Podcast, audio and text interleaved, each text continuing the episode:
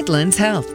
Better health begins here. Our commitment to your health is our top priority, and customer satisfaction is our primary focus. That's why we're proud to present our podcast series, Better Health Radio, brought to you by Tidelands Health. Here's Bill Klaproth. Telehealth technology continues to grow in the healthcare industry. It is estimated to have 7 million patient users by 2018, according to an IHS technology report. So, what are the uses and benefits?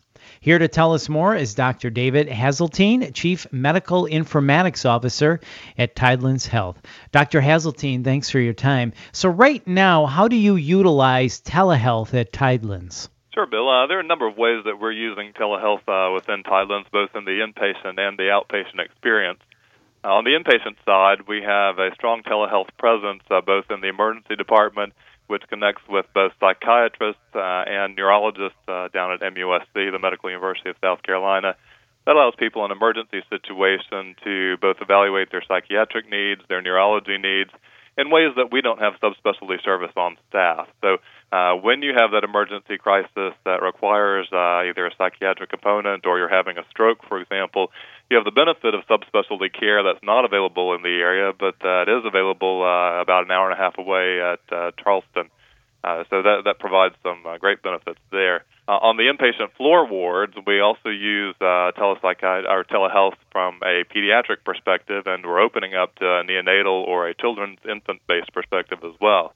So, uh, case scenario and point that we've had uh, about a year ago, I had a young child who had asthma, who had some respiratory distress issues, was rapidly worsening on the floor, and who really needed a pediatric critical care specialist immediately. Uh, that, of course, we don't have in our hospital situation, but because his respiratory situation was so dire, he was almost to the point of needing an intubation and being put on a ventilator. Uh, fortunately, with the help of telehealth, we were able to call a pediatric critical care specialist uh, to the bedside uh, who was able to interact with the patient, evaluate them, and uh, provide a much needed stabilizing measure that ultimately prevented this child from even being intubated child did ultimately fly down to Charleston for some added specialty care, but uh, that hospital stay was certainly quite foreshortened uh, as a result of not having to be intubated on a ventilator. So uh, it allows us to provide a lot better subspecialty care uh, in a local environment, even when those uh, critical care specialists uh, aren't available, for example. So in the outpatient area, we are able to incorporate those subspecialists as well. So uh, for example, psychiatry and neurology, which are two of our areas that we don't have a lot of subspecialists available. Um, we frequently have people who do outpatient office consultations.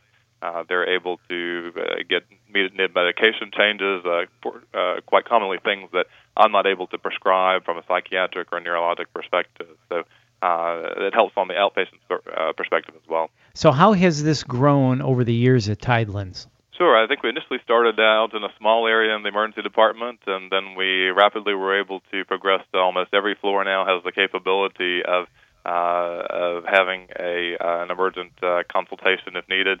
So it's not just limited to the emergency department now. Um, on the outpatient basis, uh, I think we started out with my office, and now we've got uh, Medical University of South Carolina has probably about 20 or so offices in the local area, majority of which are Tidelands uh, owned and operated, who are now participating in the outpatient basis as well. Uh, so it really has, over the course of about three to five years, mushroomed into a quite larger uh, setting experience that's available to a large number of people in the local area.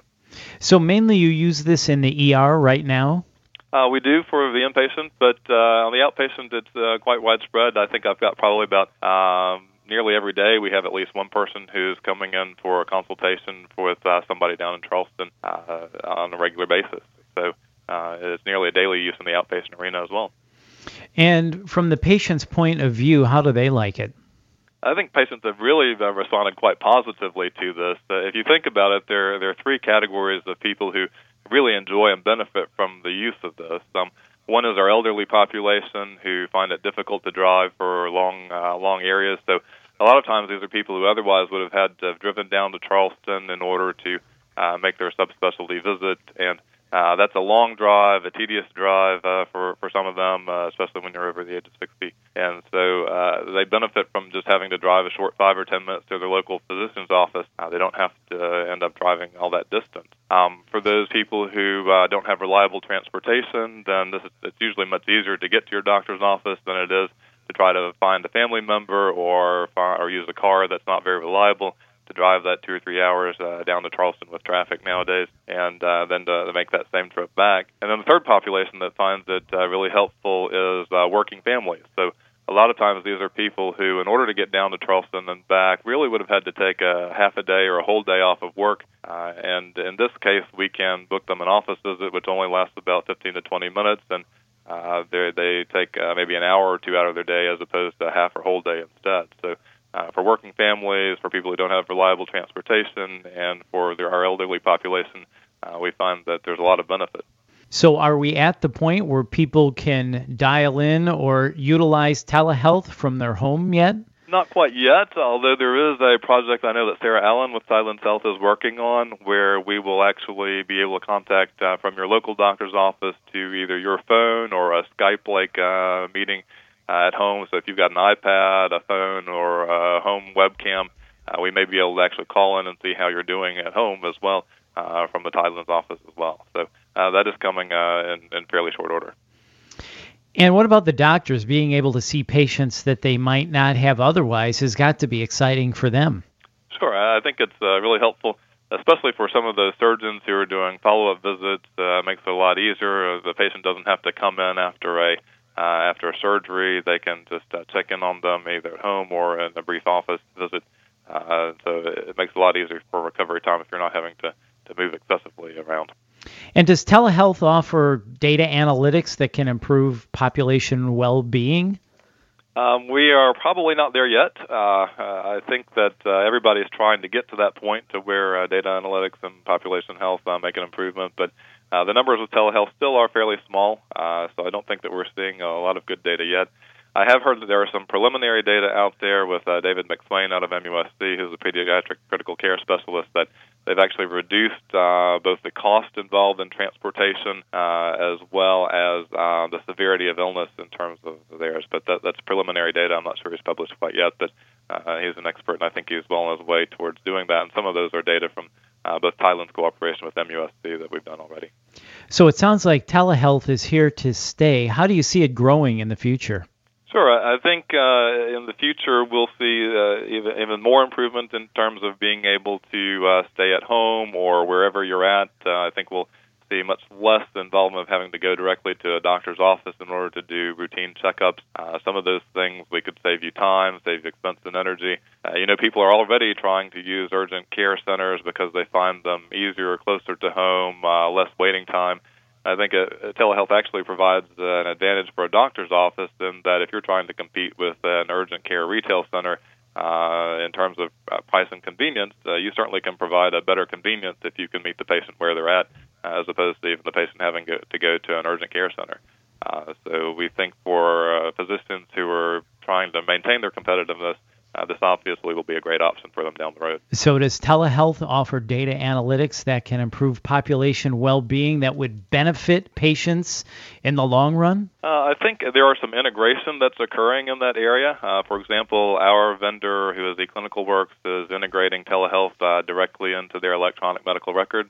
Uh, so we have the option of uh, intertwining both the office visits and really you can see uh, when your patient is a telehealth visit, it shows up on your regular schedule and your electronic medical record as well. Uh, so that uh, that interaction is coming, uh, if not uh, in the early stages right now. And Dr. Hazeltine, why should someone choose Tidelands for their healthcare needs? Sure. Uh, Tidelands is an outstanding uh, organization that I've had uh, the great opportunity to work with for about the past 12 to 14 years. So I know there are excellent physicians here who are very caring, uh, very involved in uh, seeing patients' uh, successful health stories come uh, come into fruition. So uh, we certainly are caring for people on an individual basis as well as a local community. So uh, we certainly and, hope that people will consider Tidelands moving forward. Absolutely. And thank you so much for your time today. Very interesting topic. And for more information about Tidelands Health Physicians, Services, and Facilities, visit tidelandshealth.org. That's tidelandshealth.org. This is Better Health Radio. I'm Bill Klaproth. Thanks for listening.